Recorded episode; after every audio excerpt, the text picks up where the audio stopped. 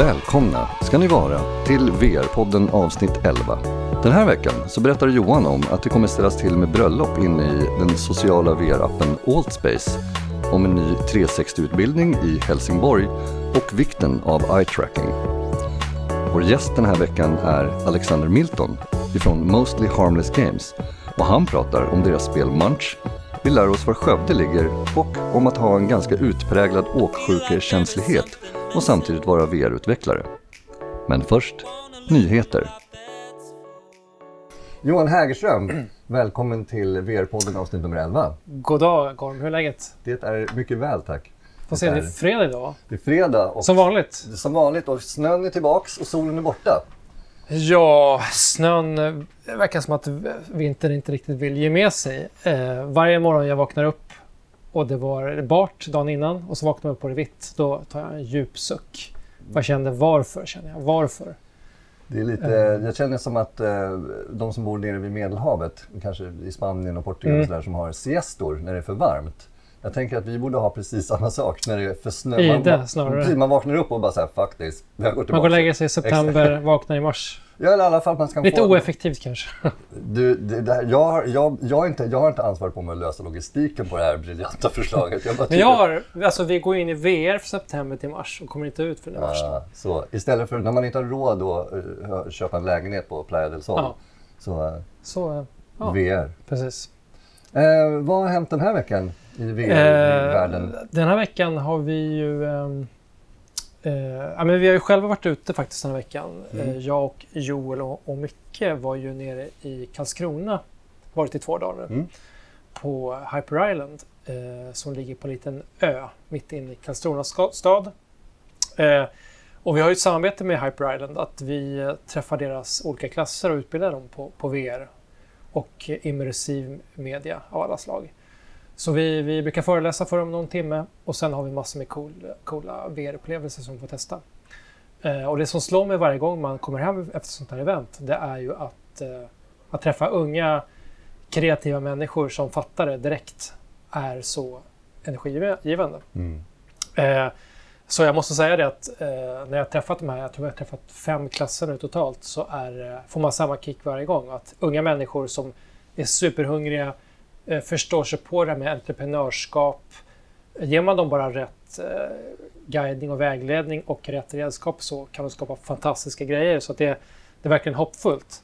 Och det är väl glädjande att det är ganska lika mellan könen där. Mm. Och det är lika mycket killar och tjejer och lika mycket bra idéer och spännande nyfikna frågor från alla håll. Så jag känner eh, det här som vissa varit farhågat om att eh, det är mest killar som håller på med, med VR och eh, Eh, nu riskerar eh, många delar av, av eh, mänskligheten att, att missa ett tåg till. Det, det stämmer inte. utan Där ute där det verkligen betyder något så, så är det väldigt jämlikt. Och det älskar jag. Mm, verkligen. Och jag kommer komma tillbaka på det lite senare i en nyhet som är det sista, som är en undersökning om just det. Mm. Men vi ska börja med något annat innan då. Det är ju det här med eye tracking har vi pratat om tidigare. Men Eh, nu på GDC då, som var förra veckan, alltså Game Developer Conference i San Francisco, eh, så var det två av de största eye-tracking-bolagen var där eh, och visade upp sina grejer tillsammans med HTC Vive.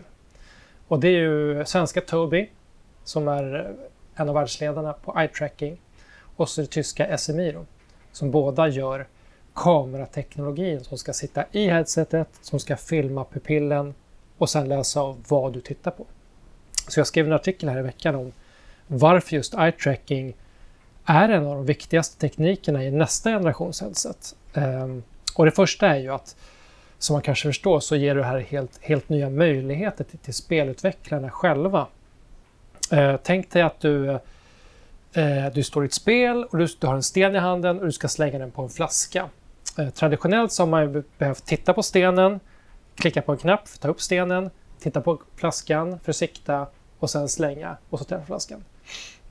Men med eye tracking så behöver du egentligen bara eh, titta på stenen eh, och sen titta på flaskan direkt. Du behöver inte ens sikta med huvudet utan du behöver bara klicka på en knapp och så träffar du där du tittar. Eh, och jag tror att dels så kommer ju det, tänk dig ett skjutspel där du alltid träffar det du tittar på. Mm. Ja, men vad, vad blir det ens någon mening då med ett first person shooter? Så att det här är ju en, en möjlighet men också en utmaning för spelutvecklarna att försöka kanske lägga in till andra skillbaserade moment som gör att de träffar eller inte. Men att kunna titta och sikta, liksom, det, det kommer man lösa ganska snart. Um, och det som är intressant är att alla stora, nu är det bara, nu är det för sig Tobii och SMI som visar upp nu, men både Google och Facebook som äger Oculus satsar även själva enorma pengar på att lösa det här. Utan för att eye tracking eh, kommer lösa mycket av de tekniska utmaningarna som kommer framöver. Eh, och det andra är just att eh, det vi kallar för foveated rendering, det vi också nämnt massa gånger, det här att vi människor ser ju väldigt bra normalt, men vi ser bara väldigt tydligt i mitten där vi tittar. Och håller man ut armen, armen rakt ut på en arm, så har man tummen rakt upp, så ser du egentligen bara tydligt där storleken av din tumnagel. Och det är väldigt, väldigt lite av ditt totala synfält. Och ju längre ifrån du kommer från den här punkten, desto oskarpare ser du. Till slut, ute i periferin så ser vi inte ens färger, vi ser bara rörelser och svart och vitt. Mm. Eh, problemet i VR är ju såklart att datorn måste rendera eller rita upp bilden skarpt hela vägen ut i hörnen, vilket är extremt slösaktigt. Mm. Eh, och tänk dig då att med eye tracking eller en kamera som spårar vad du tittar på, då kan du bara lägga kvalitet exakt där du tittar. Vilket gör att man teoretiskt sett kan spara 80-90% av, av datorkraften som man bara slänger bort nu.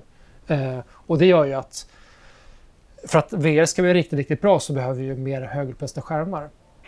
Eh, vi har idag 2K-skärmar men eh, vi hoppas ju på 4K och eh, 8K och 16K. Liksom.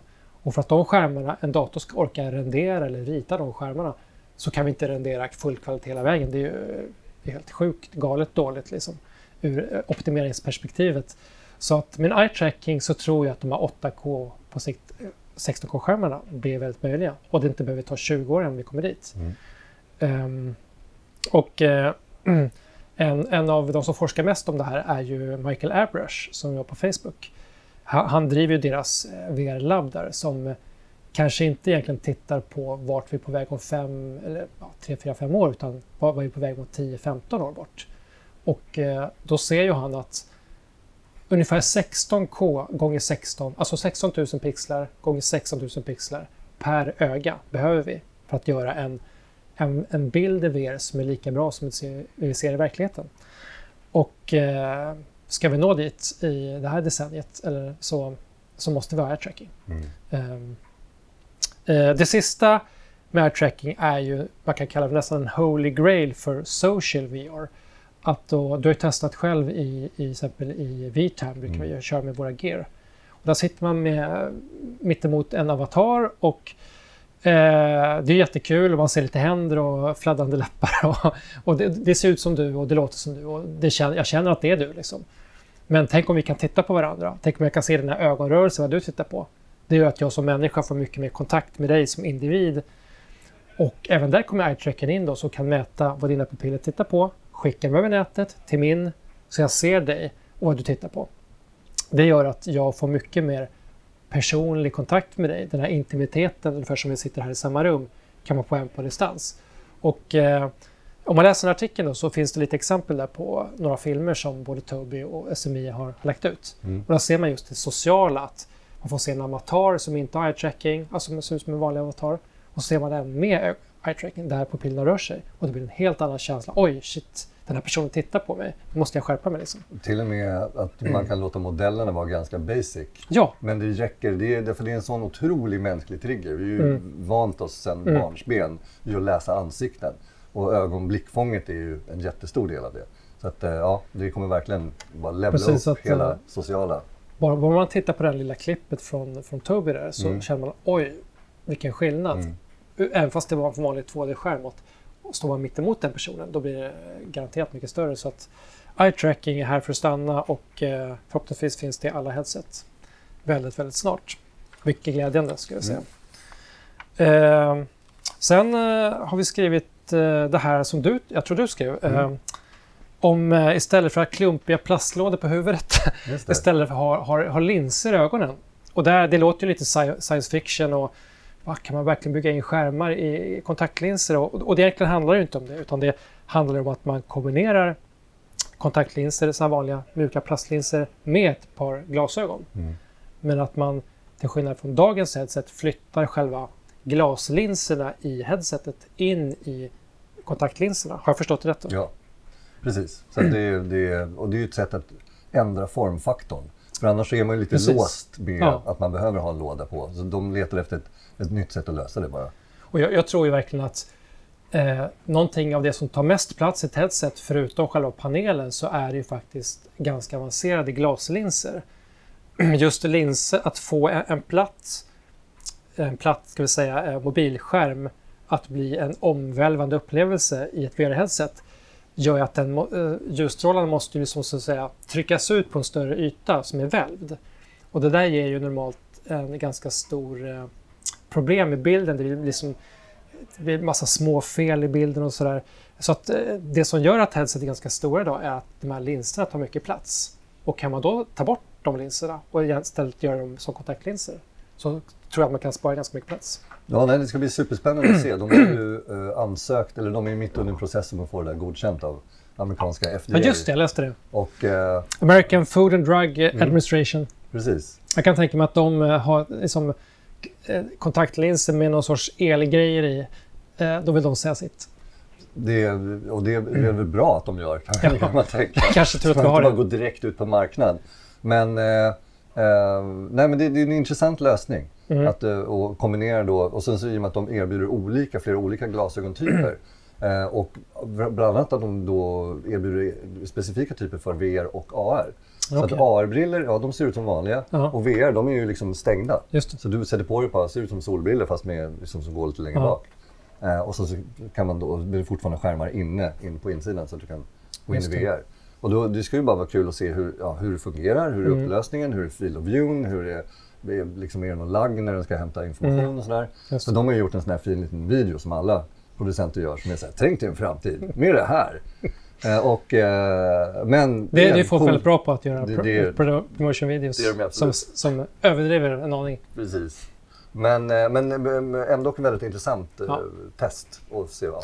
Eh, Jag, läste också att, att de har dragit in 3 miljoner dollar från investerare.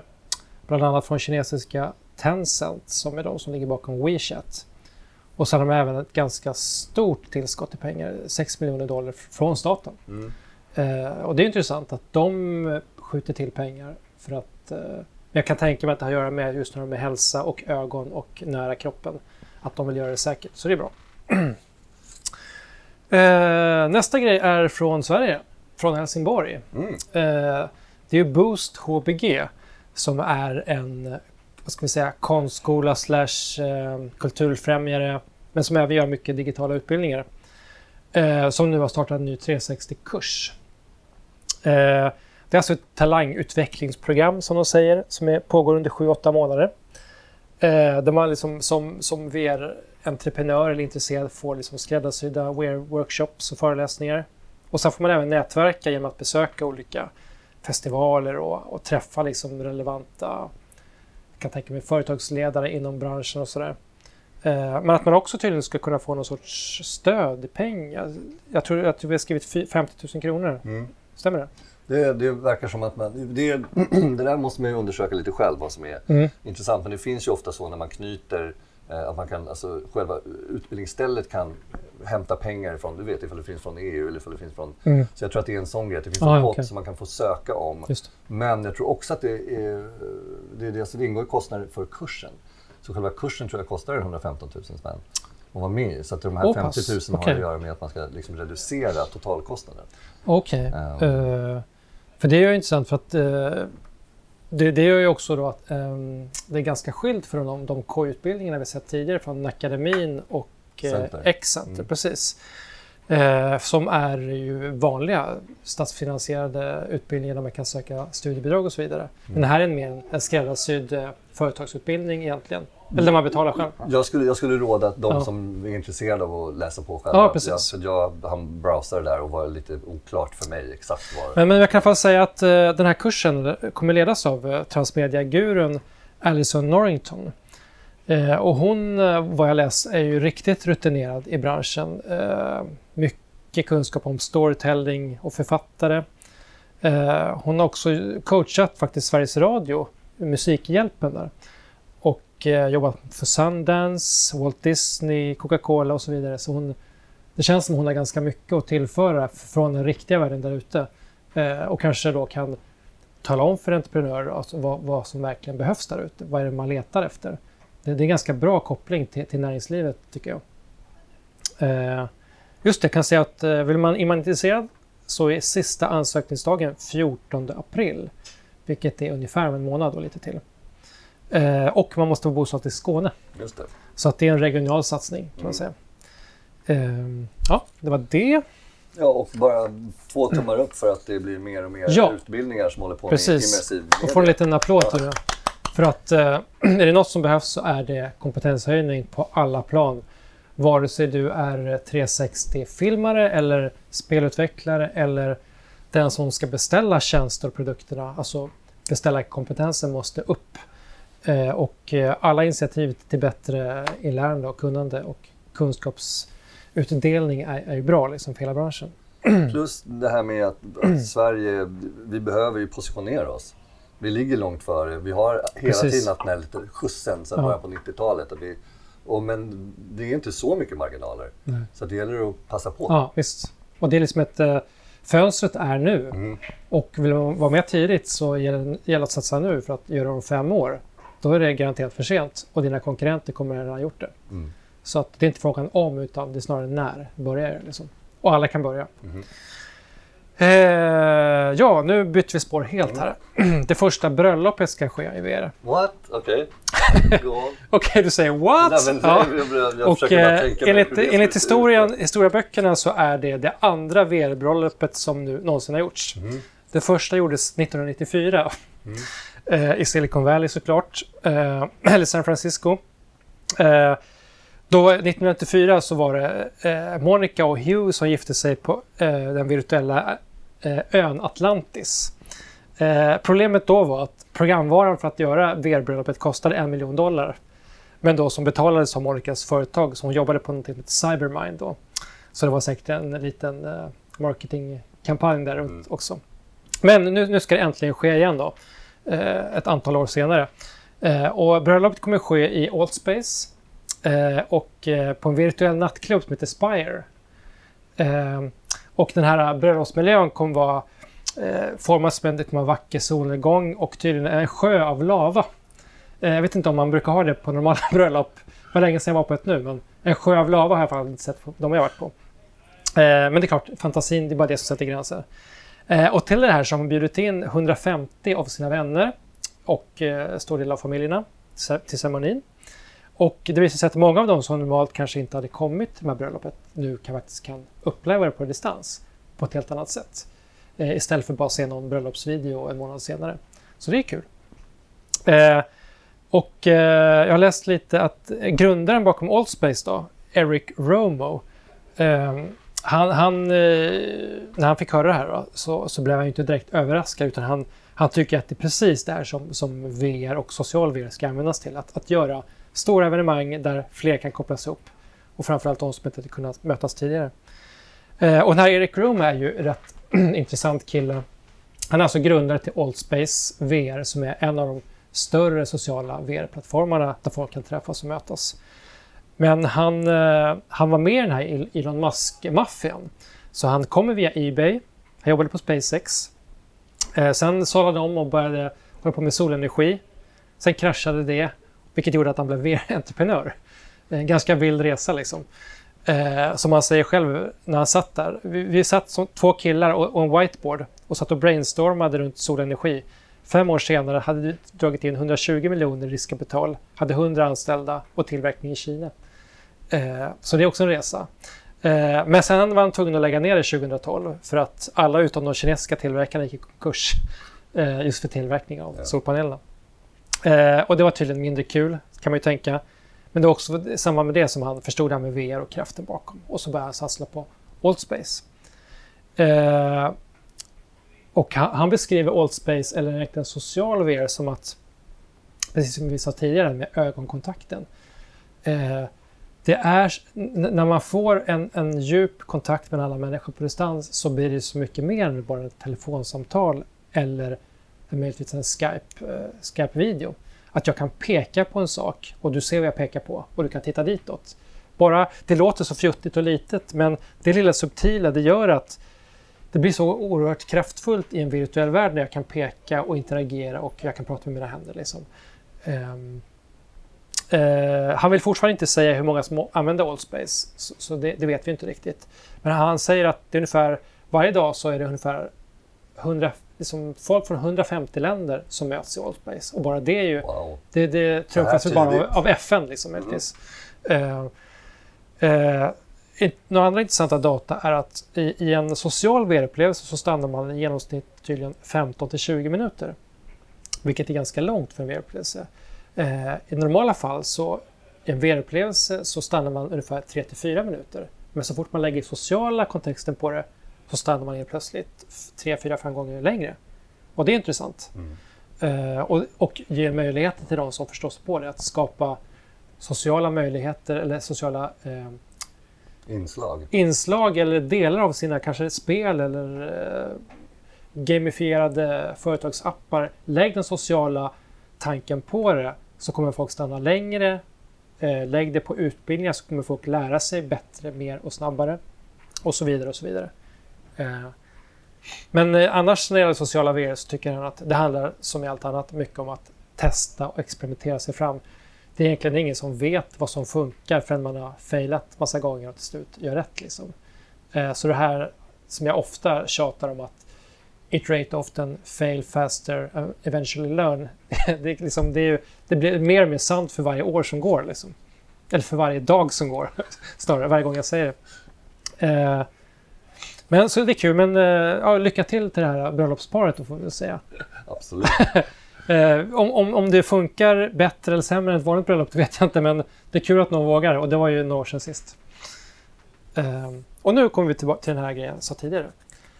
Om, för att eh, Superdata är ett, ett, ett, företag i USA som gör, en av de få som gör riktigt detaljerade konsumentundersökningar. Hur använder man VR? Vad testar man VR till? Och de gör också mycket eh, generellt om spel och plattformar och konsoler och sådär. Men det är också det företag som gör mest statistik om VR-användandet. Eh, och eh, då kom ut med en ny rapport nyligen och eh, föga förvånande då, så visar det sig att det är unga, människ- unga, unga män mellan 18 och 35 som är de som dominerar VR-användandet. Mm. Eh, och de står för ungefär nästan 40 procent av de som är VR. Fråga, pratar vi all VR nu? Eller nu pratar vi all VR, okay, ja. generellt sett. Ja. Eh, och det är egentligen inte så konstigt för att eh, generellt sett inom PC-marknaden redan där, alltså PC så generellt, då är 76% män mellan 18 och 35. Så att det speglar ner till VR är inte så konstigt. Mm. Eh, och även konsolmarknaden så är det 73% Så det är väldigt mansdominerat i eh, mellan 18 och 30 liksom. Eh, men i det här fallet så hade de gjort en undersökning på mobila VR-marknaden. Och där såg de faktiskt en väldigt tyr, tydlig tendens åt ett annat håll. Eh, visst är det fortfarande mycket män mellan 18 och 35, men totalt sett på det mobila så är 41 procent kvinnor. Och det är ganska anmärkningsvärt hög siffra skulle jag säga. Eh, glädjande såklart. Eh, och det, det ska bli, förhoppningsvis bli ännu mer. Men jag tycker det var väldigt kul att läsa. Vad tycker du? Ja, men varför tycker du att det är anmärkningsvärt? Om det är mobil VR så betyder det att du har en mobil. och den är ju inte speciellt könsfördelad, i alla fall i västvärlden de flesta har en smartphone. Uh, och så länge tillgängligheten och tröskeln är låg så ser jag ingen, alltså det handlar ju mer om utbudet. Och vad det gäller PC och eh, konsolmarknaden så har de traditionellt sett hård marknadsförts mot män 1835. Mm. Och spelen som görs har liksom nästan uteslutande tänkt på dem som målgrupp förrän de senaste tio åren. Mm. När liksom det har börjat luckras upp lite. Så jag tänker att så länge det finns spännande upplevelser ja. och tröskeln är låg. Att du inte behöver köpa ett high-end set utan bara kan köpa mobilen. Då ser, Nej. jag, ser jag ingen anledning. Jag håller med dig helt. Och, och det, jag var, det jag var överraskad av var att, för att jag möter så ofta liksom, folk som säger VR, det var för killar, eller hur? Som gillar spel. Mm. Och, och, jag menar, jag hör inte bara ibland utan jag hör en, inte varje dag, men jag hör en varje vecka från någon att det där med gaming, det är väl bara för unga killar liksom. Mm. Så det, det, jag blir överraskad. Jag, jag blir glatt överraskad mm. för att eh, här äntligen finns det data som jag kan trycka in i ansiktet på Mm, folk som bara mm. tror att det är grabbar liksom, och som gillar spel. Eh, sen visar det sig att, eh, och precis som du säger så handlar det om tillgängligheten eh, och framförallt utbudet. utbud, men framförallt att eh, eh, den eh, kostnadströskeln är så mycket lägre att börja med mobil VR. Och, eh, att, eh, och då, det är så skönt att se då att då kommer faktiskt statistiken ikapp och visar att VR är någonting, än tydligare att det är någonting för alla. Och egentligen oavsett ålder eller kön eller intresse eller vad man nu gillar för någonting. Lite andra data är att eh, 68 procent av kvinnorna äger faktiskt en high-end eh, mobil VR. Alltså, jag antar att de menar Samsung Gear eller Google Daydream. Så det är alltså inte de flesta kvinnorna, ganska stor skillnad, som inte använder alltså Google Cardboard, det billigaste du köper på närmsta elektronikbutik för 35 kronor, utan det är alltså bra grejer och det är kul. Mm. Ehm, sen, eh, sen visar också datan att eh, för, precis som vi sa förut, för att vi ska kunna driva in ännu mer folk så är kostnaden faktorn. Och just nu så skiljer det ungefär, eh, de har, de, har liksom räknat på hur mycket folk tjänar varje år på lönen. Liksom. Och eh, för att ta nästa kliv i ska vi säga, mainstream-användande så måste man nå de som tjänar ungefär 100, ja, 80 000 mindre om året. Mm. Det är tydligen en gräns där Mm. man når nästa level på det. användande. Mm. Eller som hon säger, ja, 10 000 dollar säger hon. Eh, och det är intressant. Eh, kan man nå, eh, sänka kostnaderna så att det VR blir intressant för den typen av målgruppen så öppnar sig tratten ganska rejält. Ehm, och det, det, det är ingenting som tyder på att det inte skulle gå åt det hållet. Så att, eh, ja. Jag ser fram emot en dag det står 51 procent där istället för 41. Men eh, jag är glad och det är på väg åt rätt håll. Mm. Och det var en bra avslutning för idag tycker jag. Det tycker jag också. Eh, Johan, tack så hemskt mycket. Varsågod. Vi syns igen. Jo. Ha en bra dag. Tja. Mostly Harmless Games startade som en grupp studenter ifrån Skövde högskolas spelutbildning. Trots att de inte haft så lång tid på sig så har de redan lyckats släppa en VR-titel, Munch. Jag bjöd in deras VD Alexander Milton på ett samtal för att lära mig mer om vad de har för sig. Alexander Milton Yes sir. från Mostly Harmless Games. Precis, du får en fusklapp av mig. Fusklapp, det är perfekt. Jag har faktiskt en till fusklapp. Eh, och eh, välkommen hit! Tack ska du ha. Hemskt välkommen till avsnitt 11 av VR-podden. Mitt nöje. Um, ja, börja med att berätta lite om vem du är. Right, sagt. Alexander heter jag då. Jag är VD för ett litet bolag som sitter i Skövde som jobbar med eh, VR-spel för närvarande. Vi sitter i en inkubator och eh, vi har ett litet team som består av fem personer, fem glada utvecklare. Vi har jobbat i eh, ungefär två år tillsammans nu och vi har varit ett aktiebolag i ett år. Vi har alla våra rötter i Högskolan i Skövde så vi har alla läst dataspelsutbildning. Ehm, och ja, vi, vi trivs med vad vi gör. Vi har alla ambitioner att, att fortsätta stiga åt samma håll. Liksom. Jag skulle eh, vilja fråga lite om just Skövde. Mhm. Eh, dina erfarenheter från ja, men alltså spelutvecklingsutbildningen där och bara från stan som sådan. För att det blir ju mycket, och vilket jag eh, poängterar kanske lite själv, men det blir väldigt mycket Stockholmsfokus.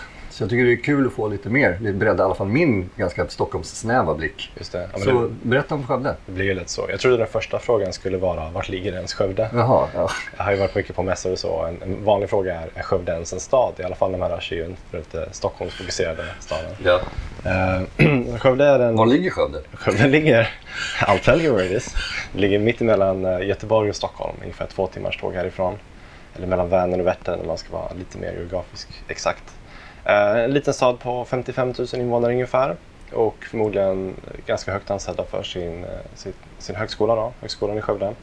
Där det finns totalt åtta stycken program inom spelutveckling vilket gör det till en, en ganska häftig stad att vara i om man vill bli just spelutvecklare. Det finns ju en unik möjlighet när man har en sådan bredd i utbildningar att kunna simulera och eh, träffa andra spelutvecklare. Alltså då i, i studierna simulera eh, riktig arbetsmiljö. Vilket då manifesteras i de olika kurserna som man läser, ofta ihop med andra klasser. Så man kan ju läsa allt från grafik och design och programmering, eh, olika liksom, spår där internt också till, till ända bort till writing, läsa sig skriva för spel. Eh, treåriga utbildningar och sen ytterligare några masterutbildningar Så en väldigt häftig stad. Det var det som lockade mig dit. Jag sökte mig från, från Östergötland ursprungligen eh, mot de olika spelutbildningarna som fanns runt om i landet. Och Skövde var liksom, det lät som staden man skulle vara i. Inte bara för de här utbildningarna då, utan även för den inkubatorn och den science park som finns kopplad till campusområdet. Mm. Um, så utan att ens ha kollat vart Skövde låg så packade jag väskan, skickade in min ansökan, fick grönt för att läsa programmering då i tre år uh, och stack västerut. Mm. Den här inkubatorn du nämner, mm. berätta lite om den. För den uh, är ju också något som Harmless har använt sig av. Precis. Um, det är ju det är ett väldigt spännande system man har byggt upp där. Uh, campusområdet ligger liksom på ena sidan spåret och Skövdes uh, Science Park, Gotia Science Park som det heter, ligger på andra sidan järnvägsspåret.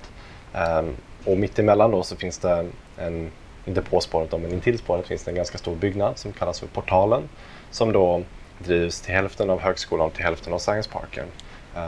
Lite vem, vem är ansvarig för Science Parken? Är det stan eller vem är det? Är, är det företag eller? Det är ju en koncern som heter Gothia Innovation om jag inte mm. missminner mig. Då. Uh, det är ju flera aktörer som är involverade. Själva Science Parkens fysiska plats blir ju ett bolag, verksamheten som drivs blir ett annat bolag. Uh, det finns lite blandade företag där i och sen finns det en del av verksamheten som drivs av en inkubator. Uh, tanken är väl då att skapa en, en, portal från akademi till näringsliv och en, liksom en sömlös övergång för att de som vill driva eget och bli entreprenörer redan i skolan ska kunna göra det. Ehm, och det var ju verkligen eh, en minst sagt sömlös process även för oss då. Vi hade läst uh, vårt, eh, vårt andra spelprojektskurs då, tillsammans då med flera olika discipliner där vi blev slumpade ihop. Eh, när vi blev inbjudna till en entreprenörskaps crash course, något som kallas för Framtiden, där man får lära sig under tio veckors tid de grundläggande delarna av att driva och utveckla bolag. Ehm, verkligen 101 så att säga. Um, och när man utfört den här utbildningen så fick man pitcha, liksom lägga upp ett case för vilken typ av verksamhet man vill bedriva. Och vi pitchade vårt spel, vår tanke på att skapa en studio. Uh, och fem av oss då fick plats uh, i den här inkubatorn för att driva vårt bolag. Där vi så småningom bildade aktiebolag, släppte det här studentprojektet som någon slags symbolisk pilot. Så vi hade det liksom... Funky Funklift? Precis. Nej, det hette... Jo, det hette Funklift. Det hette Funklift, hette det. Exakt. Uh, det var vårt lilla, vårt lilla skolprojekt som mm. blev kommersiellt så småningom. Och det var ju en jättekul resa då att gå från en kurs till eh, jämna delägare av ett aktiebolag och släppa en kommersiell produkt, produkt från eh, liksom en tom pitch där jag stod och darrade framför skolan och kollade på mina anteckningar. Eh, verkligen en resa, väldigt snabb sådan. Och sen därefter ville vi då hitta oss själva lite grann, vad vi ville syssla med. Och um, ett window of opportunity dök upp som ni kanske känner till. Det kallas för virtual reality. Mm -hmm. det, var, det var spännande. Mm. Så vi hakade på det tåget. Och nu har vi då jobbat med VR sedan dess. Är det någonting som också liksom, som ni gjorde i, under skoltid och med skolan eller var det någonting som hände efteråt? Inte alls. Det fanns en väldigt låg presence av VR och, och väldigt dålig tillgång till hårdvara när, mm. när den kursen drog igång och när vi började formulera ihop våra idéer för det. Det fanns inga direkta möjligheter att jobba med det. Jag tror det var ett, en, en studentgrupp eh, fick tillgång till en, en Oculus DevKit och gjorde en Oculus-version av sitt spel som blev riktigt coolt. Eh, och, och sen började det poppa upp lite här var omkring oss, ny hårdvara, ny teknik. Det blev bolag som ville syssla med det eh, och vi gick all in. Och hur, hur, hur, snubblade du över det, hur snubblade ni över det första gången? Och varför valde ni just den plattformen? Jag tror det har varit eh, återkommande liksom. Det är alltid någon som, som nämner VR. VR finns med i alla sammanhang. Eh, mycket har vi nog att tacka en, eh, en då affärscoach i vår inkubator som heter Sebastian, Badulak. Eh, han var väldigt drivande i, i VR som plattform. Han ville gärna att vi skulle få in inkubatorn. Eh, han pitchade mycket för att vi skulle få eh, tillgång till det och kunna testa och jobba mot det. Och jag tror det som, eh, det, det som vägde över var när Sebastian Badilak som då började jobba med Coffee Stain Studios i deras VR-satsningar eh, skickade med mig eh, en massor Vives och en Oculus med touchkontroller till Castle Game Jam under, måste varit i somras nu då, augusti, juli, mm. juli var det nog, förra året då. Så då fick jag vara lite inofficiellt ansvarig för all VR-hårdvara och så satte vi upp en hel sal då i det här slottet i Örebro och delade ut VR-utrustning. Det var väldigt kul och då satte vi liksom, vi la vantarna på, på Oculusen för vår egen del. Gjorde ett VR-projekt och märkte att det, det går att göra ganska spännande grejer. Vi märker att det här är inte det här är inte så mycket en peripheral som en teknik som kan förlänga kroppen och det blir en väldigt häftig interaktion. Det, ni, vet ju själva. Det är ju, första gången är det alltid hur häftigt som helst. Ja. Och så känner vi det här vill vi inte, det här vill vi inte sluta med. Eh, då, som eh, till viss del nu, men mer då, så kändes det som en ganska skakig marknad. Svårt att veta vart kommer det leda, kommer det, bli, kommer det ta fäste? Eh, men övertygelsen har ju verkligen satt in sedan dess. Och det vi gjorde var att vi satsade på att vi skulle göra en, en prototyp. Vi skulle rapid, vi skulle jamma ihop ett projekt i VR varje vecka från att vi kom hem från Castle Game Jam fram till september. Så vi hade upp till åtta projekt i pipelinen. Um, vi gjorde ett första projekt, det var något litet så här, spel med fiskar. Uh, det var rätt så kul. Uh, vi gjorde det på fyra dagar, ganska lugnt. Försökte inte så här, lite stressa ihjäl oss över det. Men uh, kul spel. Sen dök Games kom upp. Och, uh, Gamescom för de som lyssnar är, ja, är vad? det är en, en av de största konsumentmässorna i världen för spel. Äger rum i, i Köln i Tyskland. Med, eh, jag, jag tror att det året så var vi på 400 000 besökare nästan. Wow. Löjligt mycket folk på samma ställe. Ja. Väldigt mycket spel. Oerhört spännande mässa. Ehm, det vi hade gjort då var att i vår inkubator så får man pitcha sina idéer, sina projekt och göra ett case då för att få följa med på de här resorna. Och sen eh, stöttar inkubatorn det rent ekonomiskt. Och vi hade då pitchat, eh, Funclift var det då egentligen, och sagt att vi skulle vilja bidra till, till Monten eh, med, med vårt då ganska nysläppta spel. Eh, och det, det, det gick vi hem på, liksom. det vann. Och eh, vi fick ta med det till, till Tyskland. Där hade vi två stycken små VR-bås. Och eh, vi kände att, eller vi märkte då att ett av de här var, var lite tomt. Vi kände att vi borde ju ta för oss lite grann. Frågade jag, kan vi få stoppa in vår prototyp här när inte det båset används ändå? Ja, absolut. Men så då en stor yta och en arkadmaskin specialbyggd för Funclift till trots så var det ingenting som gick hem mer än vår fyra dagars prototyp med det här lilla, lilla fiskspelet. Eh, och där kände vi att vi har hittat någonting, det funkar bra, eh, dags att satsa på VR. Och det är det som sen blev Munch, Det stämmer bra. Som nu finns släppt. Korrekt, sedan en månad tillbaka ungefär.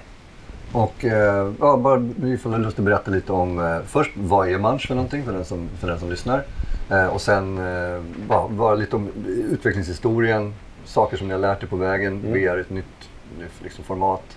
Precis. Så eh, idén kom egentligen från att vi, vi satt ju och labbade och testade mycket. Vi ville kolla vad är, det som, vad är det som tar plats i VR, vad är det som funkar bra, vad är intressant. Eh, en, en djupstudie i interaktionsdesign egentligen. Och det vi körde ganska mycket då var eh, The Lab som Valve har utvecklat. Eh, och det består ju av en massa små spel. Ett av dem heter Zortex och var någon slags återuppfinning av, av Space Invaders. Där man har en litet rymdskepp som sitter fast på kontrollen helt fixerat. Eh, och man siktar runt med det, skala 1 till 1, så man rör sig ganska så fritt. Eh, och så skjuter man ner små alien-fiender. Eh, jag tyckte det var en väldigt skön mekanik, väldigt skön känsla. Och viktigast av allt då var, eftersom jag själv blir väldigt lätt åksjuk, så eh, byggde den inte upp några åksjuke liksom, eh, symptom. I och med att allting är skalat 1 till 1. Om jag går en meter i spelet så, så rör sig kameran lika mycket. Den här dissonansen mellan synen och balansorganen finns inte. Jag känner att det här, är så tidigt, vi, vi har precis nått en punkt där vi kan ha bra framerate. Vi måste ta vara på det här. Vi får inte utsätta de tidiga användarna för risk att må dåligt. För det kanske, då kanske vi bidrar till att, till att döda VR. Jag har ju eh, stigit och fallit många gånger förut. Om det här ska vara här för att stanna ska vi bidra till den här kulturen. Så den mekaniken känner jag att den vill jag, jag vill labba vidare med den. Vad skulle det kunna funka bra med? Och så av någon anledning så minns jag tillbaks till de spel jag körde som, som betydligt yngre. Eh, Feeding Frenzy från PopCap och så här Flash-spel, Fishy, där man styr en liten fisk och äter mindre fiskar så att man själv blir större och större och större. Eh, Den var ju väldigt tillfredsställande roliga spel. Kan vi inte bara liksom kombinera de här två idéerna då? Kan vi göra Fishy i VR? Eh, spelet funkar inte så bra i 3D för att det är svårt att, att avgöra de här sakerna om man inte har stereoskopisk syn. VR löser ju det. Och eh, vi kan göra det väldigt enkelt också. För att tidigt kommer det nästan vara uteslutande första gångsanvändare som, som kör det här. Så ett, ett så kallat eat and grow-spel. Du styr en liten fisk som sitter fast på din kontroller, äter mindre fiskar, växer och växer och växer, befinner dig i olika undervattensmiljöer och så får du så du inte själv bli uppäten men se till att du blir störst i havet, klättrar i näringskedjan. Eh, och det var hela spelidén. Dos and don'ts från den här resan. Vad, ja, vad har ni märkt under utvecklingen? Liksom? För en, en av sakerna kom upp var att när ni väl publicerade spelet Mm. så skrev ni ju att ni var så här, okej men nu släpper vi det här för att nu har vi, vi har hållit på fram och tillbaka. Så, hur långt är ett snöre? När är ett spel klart? Liksom? Och så, bara bestämde ni er. Hur kom, vad var det som låg bakom den processen? Ja, det var ju den, den sista den här, hur långt det snöre, det, det kom ju fram till när vi blev, det var ju nästan ur frustration. Mm. Vi blev ju ledsna på att inte få verkligen jobba med spelet. Den här första prototypen gjorde vi ju tillbaka i augusti liksom förra året. Ehm, och vi visste att det här skulle kunna bli ett stort spel. Vi började planera för 6, 8, 12 månaders produktion. Men för den resan så ville vi liksom se till att först av allt att vi hade folk som med oss på resan. Vi ville se om vi kunde resa pengar så vi gjorde eh, en ganska omfattande resa där vi hade mycket kontakt med mycket bolag, träffade mycket folk, visade upp spelet många, många gånger fler. Eh, vi- spenderade alltså många gånger mer timmar på att visa upp spelet än vi hade på att producera det hittills. Eh, och folk tyckte fortfarande det var väldigt kul så det var inte ett större problem. Vi la ytterligare en vecka på att polera det. Så knappt två veckors projekt reste vi runt hela världen. Vi åkte till San Francisco, åkte på stora konferenser, fick jättemånga bra spår, jättemånga bra partners. Men den här dialogen och det här eh, affärsmässiga, att diskutera sig fram till det, tar sån tid. Och eh, vår styrka ligger i produktion. Vi är ju fem stycken studenter som har lärt oss göra spel. Eh, I januari så, så fick vi liksom nog. Då kände vi att det här är, det är dags att det här tar slut. Vi vill släppa spelet. Och då hade vi även fått grönt för att åka till liknande koncept. Då. Vi pitchade eh, Munch, en spelidé, vi pitchade vårt bolag och fick då vinna en plats på GDC tillsammans med vår inkubator. Och då kände vi att eh, om vi ska fortsätta försöka pitcha vår affärsverksamhet, pitcha vårt bolag, då behöver vi åtminstone göra lite traction. Vi kan ta med det här till GDC, men då ska det vara klart. Okej, när ska det vara klart? 17 februari. Och vad är det nu då? Det är 17 januari. Ja. Okej, då, då, då mäter vi hur långt det är ett snöre. Då bestämmer vi det här, exakt det här är vårt scope. Och vi har eh, bevisat för oss själva gång på gång igen att vi är väldigt duktiga på att estimera våra egna förmågor, hur mycket tid vi behöver lägga ner. Ehm, och vi gjorde klart spelet på en månad och vi spenderade inte en sekund mer än planerat på att liksom, bara leverera det. Slängde ut det på Steam, eh, kommer även komma ut till Viveport och Oculus då, liksom cross-release. Men vi, vi gjorde klart ett spel till Vive och till Oculus på en månad. Och vi stod nöjda med det. Och vi kunde ta med det till GDC.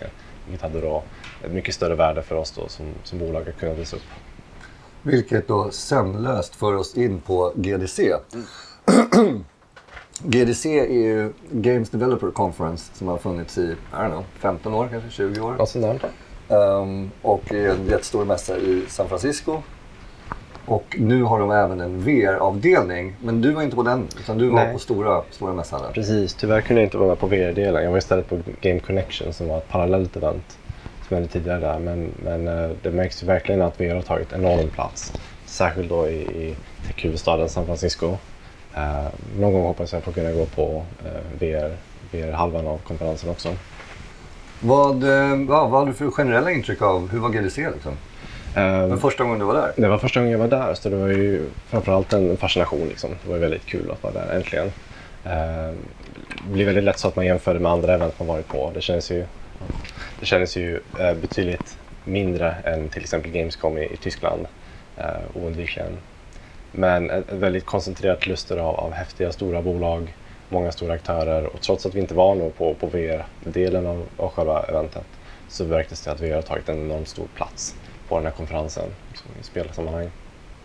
Playstation, Oculus. Playstation var där och visade upp sina, sina PSVR. Eh, Oculus hade en helt enorm monter. De hade, de hade byggt ett hus, bokstavligen. Eh, två våningar liksom, i mässhallen med trappor och stegar och, och plats för hur många datorer som helst. Så mycket folk.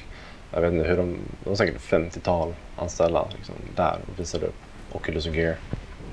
Sjukt häftigt. Eh, HTC hade inte så mycket presence men de var definitivt dominanta när det kom till eh, konsumentdelen då. Mycket, mycket Vive-spel som visades upp. Var, var det någonting som du såg eller som imponerade på dig? Var det någonting som du inte, du vet, som du inte kände till tidigare och fick dema nu som var så här wow? Nej, inte, inte egentligen. Inte mycket mer än att eh, jag får egentligen lägga händerna på det. Google hade ju väldigt mycket närvaro. De ville visa upp både sin Daydream, Mm. eh, en del tekniskt liksom, stuff. Jag, kanske är lite väl nördigt men titta på... Eh, Inte för den här podden. jag tror inte det. Nej, tror inte. Ja, men sitta så här och dregla över specialbyggda shaders för, eh, för Daydream. Det var lite kul faktiskt. Eh, och titta mycket på Tango. Det var spännande. Tango? Tango, första gången jag får se det. Eh, spårningsteknik med, med mobilen då för att kunna visualisera typ ehm, AR med, alltså användarmöjligheterna är nästan obegränsade med, med den här hårdvaran. Så kompatibelt med mobilen med stereoskopiska kameror så kan man göra ja, men verkligen lite allt möjligt. I det här fallet så visar de upp en demo där man kunde hålla upp sin telefon, välja en möbel ur en, ur en lista, placera ut den på golvet och se hur den skulle se ut i olika vinklar, olika ljusförhållanden. Flytta runt den och framförallt då hur den, hur den kunde kollidera med dynamiska objekt. Jag råkade köra in en pall i, i knät på en kille. Eh, då tog den stopp och när han klev undan så kunde jag flytta vidare den. Oerhört fin precision, oerhört spännande teknik och den kan man ta väldigt, väldigt långt. Och allting ryms i en konventionell mobiltelefon. Liksom. Ja, det kommer, det kommer hända så mycket saker över, över de närmsta månaderna och åren. Minst. Det är, så, nej, men det är så många grejer som, aldrig, som allting rusar lite mot samma punkt. Eller? Um, um, så jag kollade på en, en liten demo som Universes har lagt upp. Vi eh, intervjuade Ricky här tidigare. Och de visade precis hur de har, har kunnat köra inside out tracking med en gear. Precis. Och som bara så här funkar nu. Mm. Så, att, och, så, men du vet, så fort vi börjar få in det, få in Tobii, få in liksom alla de här liksom, teknikerna, liksom eye tracking. Så liksom om ett år, eller ja, ett, två i alla fall, så kommer de här grejerna finnas i HMD eller telefonerna. Eller, Ja, precis. det kommer ju bara ge så mycket mer utvecklare, eller möj, möjligheter för, för dig som utvecklare. Mm. Leksaker som vi kallar dem. Exakt, verktyg eller Visst. leksaker. Vi står alldeles precis intill Tobii faktiskt. Mm. Vi fick testa deras uh, eye tracking. Ja, är en? ju, ehm, jag har ju lekt med deras eye tracking hårdvara tidigare faktiskt. Men jag känner att den håller minst samma kvalitet fast nu dessutom integrerat med VR. Återigen, det blir så många nya möjligheter som öppnas upp. Och det många liksom, uh, missionerade för på plats var ju att hålla så mycket öppet som möjligt. Öppna system, öppna plattformar. För det är, när vi har den här öppenheten och det finns en, en slags gemensam vision om vad VR kan bli, då ser vi till att den här eye-trackingen och den här positional tracking, mobilt och PC, att allting kan integreras och vi kan kombinera våra leksaker till en mega-leksak.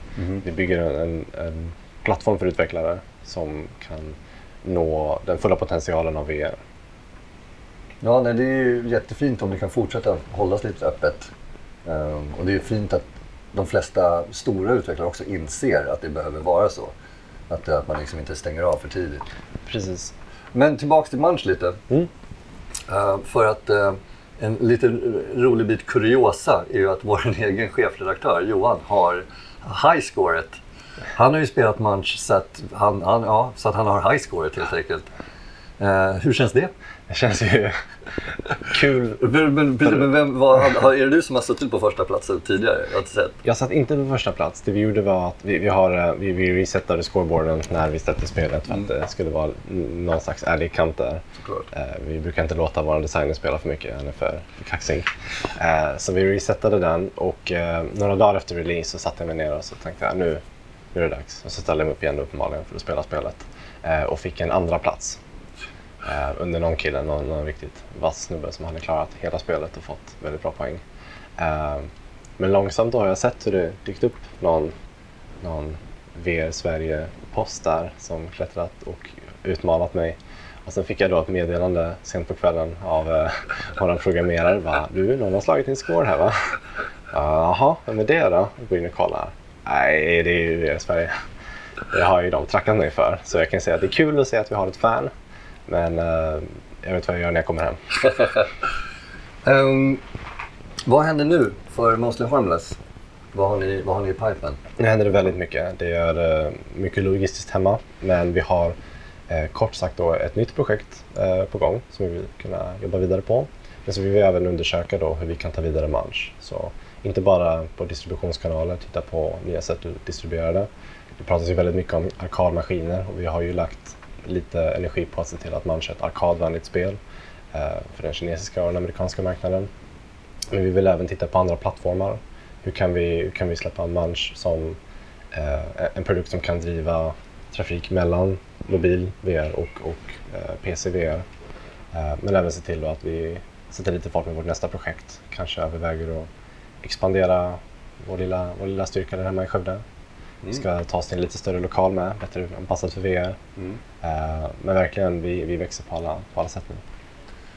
Och Munch, det vad, liksom, när man tänker, är liksom, har ni stängt den och det finns som du säger, det finns så mycket kvar att förädla med produkten. Men ifall man tänker uppdateringar eller Munch 2 eller ehm, tänker ni att ni vill liksom bygga på DLC till det som existerar eller tänker ni nu är det ett stängt kapitel, om vi rör Munch igen då gör vi Munch 2 och så bygger vi in all, alltså, ny spelmekanik och nya grejer. Precis. Munch som, som individuellt projekt är, eh, är ganska stängt för, för vidareutveckling. Det gör att vi, vi kollar utifrån feedback, kan vi, kan vi förbättra spelet utan att eh, vraka runt för mycket inuti det här projektet. Men eh, eh, Munch som, som varumärke eller som en, som en eh, större idé är absolut inte stängt. Vi har ju fått väldigt mycket uppskattning för Munch, både karaktären Munch och eh, spelet som helhet. Så vi vill ju se alla möjliga sätt som vi kan fortsätta bygga vidare på spelet. Antingen genom en, en, en annan plattform som vi kan nå ut till. Um, leta febrilt då efter ny hårdvara vi kan testa på. Det finns ju så många olika headsets. uh, och de underbygger massor av olika styrkor i VR. Så uh, att släppa vidare och jobba vidare på Munch eh, är helt klart på tapeten. Och eh, om du skulle prata lite om nästa projekt, är det liksom, vad, vilken, vilken genre befinner vi oss i? Man kan säga så här då, att eh, det vi lärde oss av Munch var att vi, vi är väldigt duktiga på att jobba snabbt med miniprojekt. Vi har ett enormt driv att släppa eh, och det vill vi jobba vidare på. Så vi vill hålla nere scopen fortfarande till kanske runt tre månader. Eh, Munch blev ju ungefär en och en halv månad totalt men på tre månader vill vi fortsätta göra mindre spel så vi får mer kunskap om både speldesign men även hur konsumenten agerar. Eh, och nästa spel kommer vara ett pusselspel Mm och återigen lite grann likt Munch som var eh, ett spel som egentligen bara kunde möjliggöras av VR. Implicit att besvara frågan varför ska spelet vara i VR? Ja, men för att det funkar i VR. Eh, för att det finns inget annat sätt att göra det utan det stereoskopiska. Eh, de klassiska, eh, så klassiska kanske de inte är, men det finns ju många mobilspel där man ska passa ihop rörstumpar i olika former och se till att man får ett jämnt flöde av, av typ vatten. Eh, Eh, Eh, också ett kul, enkelt, belönande koncept. Men det funkar inte i 3D eftersom vi inte har djupseendet när vi tittar på en 2D-skärm. Återigen, VR här blir en enabler. Hoppas jag inte spiller för många bönor här så att de snor idén. Vi, vi kommer ju vara klara på tre månader garanterat. Ja. Men vi, vi vi vill göra ett, ett rörpusselspel i VR. Och vi har, vi har inte kommit igång riktigt än, men vi känner att det, det är ett väldigt lämpligt nästa projekt. Det finns ju någonting som heter någonting, någonting Machines, Crazy Machines, Bloop Bloops Machines, som är liknande I VR. i VR. Vi har ju kollat på lite rökta spel. Det har ju varit Pipe Game och, och eh, Job Simulator har ju liknande koncept. Men det är ingen som faktiskt eh, verkar vara renodlad mot hållet att, att bygga ihop eh, rörsystem som så. Jag visar spelet sen, Ja. ska vi se. Eh, det, fin- det finns ju självklart möjlighet att göra någonting spännande och individuellt ändå. Ja, men Det är inte, definitivt. det är inte så här. Men, är bara, men det påminner mig, jag har bara latchat lite grann i det. Men det är, det, det är, du, det är bollar som rin- rin- rinner genom ett rörsystem. Okej. Och sen så får du olika delar och sen så är det en del som bromsar ner, en som skjuts, du vet, blåser på, en som... Och sen så bygger du ihop en liten bana och sen så trycker du på go och sen så ska det rinna en, en boll där Ja, Okej. Ja, men det låter ju faktiskt snarlikt. Spännande. får du jättegärna visa. Yes. Eh, men i övrigt då? Eh, vad har varit den roligaste och mest givande VR-upplevelsen för dig?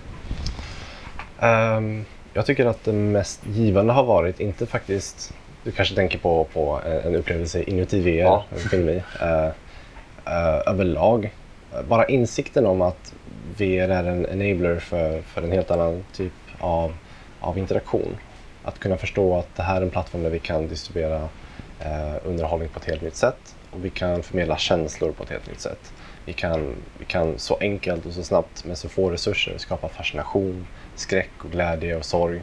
Eh, vilket gör det väldigt spännande att se var kommer vi leda rent narrativt. Jag tror det var den absolut första ö, upplevelsen av VR, att stå återigen i The Lab och skjuta pil och båge mot streckgubbar. Det var så här, wow, det här, det, här, det känns så verkligt. Eh, den känslan är fortfarande med mig. Och jag skulle fortfarande säga att det är min starkaste upplevelse av VR. Ja, nej, Longbow är kul. Verkligen. Ehm, Och eh, du nämnde tidigare det här med att du är känslig för åksjukeproblematiken i VR. Precis. Eh, från, från en annan person som också är ganska känslig så tycker jag att det är ett bra utgångsläge. För att det, är, det är så spännande. Jag har pratat med ett par utvecklare som, eh, som, som själva kan säga så här. Jag vet att andra känner av det här. Jag har inte så stora, stora problem med det. Och då blir det mer som att de måste, måste man anpassa kryddningen efter andras reaktioner. För själv är man så här, jag känner inte det här, då tutar vi och kör. Eh, och från mitt perspektiv så känns det lämpligare att man börjar ifrån ditt håll. Så man utgår ifrån alla kommer må illa och så, så gör vi det så att ingen mår illa istället. För att det är ju verkligen en- den, det är ju en sån knapp. Du vet, man är sugen på att spela VR och sen kommer knappen bara fuck you, det blir ingen VR. Det blir ingen VR för dig. precis så. Och det, det vill man ju aldrig ha med en produkt som man vill att folk ska interagera ganska, ja, lite längre tid med. Verkligen, verkligen. Så att, eh, ja men, men är det likadant med liksom resten av gänget? Är alla också känsliga eller? Inte alls. Jag tror det, det är nog bara jag. I alla fall bara jag som är så pass känslig. Mm. Alltså typ, sitta på en gunga kan bli problematiskt känslig. Mm. Det, är, det är nästan löjligt. Men för första gången kan jag liksom stolt säga att Ja. det här är liksom en tillgång nu. Eh, plötsligt har jag... ja, men jag, har ett, Ja. jag har ett handikapp i förhållande till den här plattformen och vi kan kapitalisera på det. Vi kan säga eh, sätt headsetet på Milton. Mm. Om han spyr inom fem minuter så är det inte god. Men om, om han överlever då klarar nog förmodligen nästan vem som helst det här spelet. Eh, tråkigt för mig, men helt fantastiskt för vår förmåga att testa våra produkter. Ehm, var, om man vill köpa det här fantastiska fiskspelet som heter Munch, var går man någonstans? Eh, om man sitter i Sverige i alla fall så går det väldigt snabbt att gå in på Steam, söka på Munch VR, så har man det redan där. Det är den enda plattformen vi släppt på just nu. Vad kostar det? 15 dollar. Och eh, om, eh, om man vill få tag på er på sociala medier och prata med Mostly Harmless. Mm. Eh, framförallt uppmuntrar jag folk till att prata direkt med oss. Vi pratar mer än gärna med alla om allt möjligt. Eh, mig kan man ju nå på Twitter, spelalex. Eh, på Facebook finns vi under eh, Mostly Harmless Page. Eh, eller bara genom att söka på vårt bolagsnamn. Eh, på Twitter blir det Mostly Harm Games. Bara man söker, sig, söker man på mostlyharmlessgames.se kan man i alla fall. Där ligger våra handles samlade. Där eller de specifika spelsidorna. Eller då framförallt gärna direkt till mig. Eh, så får man varmt välkommen att höra av sig om allt möjligt. Ehm, är det någonting som du vill plugga? Någonting som du vill göra reklam för? Nej, inte mer än, än just nu. Eh, jag skulle hemskt gärna vilja komma i kontakt, i, komma i kontakt med fler VR-intresserade bara överlag. Eh, dels utvecklare som håller på med VR. Vi vill höra era tankar och vi eh, svarar gärna på era frågor om ni undrar någonting om VR som eh, i distributionssammanhang eller i designsammanhang. Vi är alltid mer intresserade av att kommunicera och eh, varför inte slänga ut en tråd om att vi, vi siktar på att expandera på alla möjliga fronter, alla möjliga discipliner. Är det så att du vill jobba med VR och du kan tänka dig att flytta till Skövde, börja med att googla vart det ligger någonstans. Så, eh, Ligger det inte mellan Vänern och Vättern? jo men ungefär. Ja. Precis. Precis så. Då är man också varmt välkommen att höra av sig. Vi är jätteintresserade av att höra vad ni, vad ni vill göra. Tack så hemskt mycket Alexander. Kul att ha dig här. Ha en fortsatt bra fredag. Detsamma. detsamma. Det var allt för den här gången. Nästa vecka kommer jag att prata med representanter ifrån både Akademins och Excenters VR-utbildningar som startar i höst. Så om du funderar på att utbilda dig inom immersiv media är det ett utmärkt tillfälle att lära sig mer. Skicka gärna feedback och tips till gorm.vrsverige.se och kom ihåg att anmäla er redan nu till vårt nästa öppna hus som är den 15 mars. Mer information om det finns på vår webb eller på Facebook. Och med detta så önskar jag dig en god helg.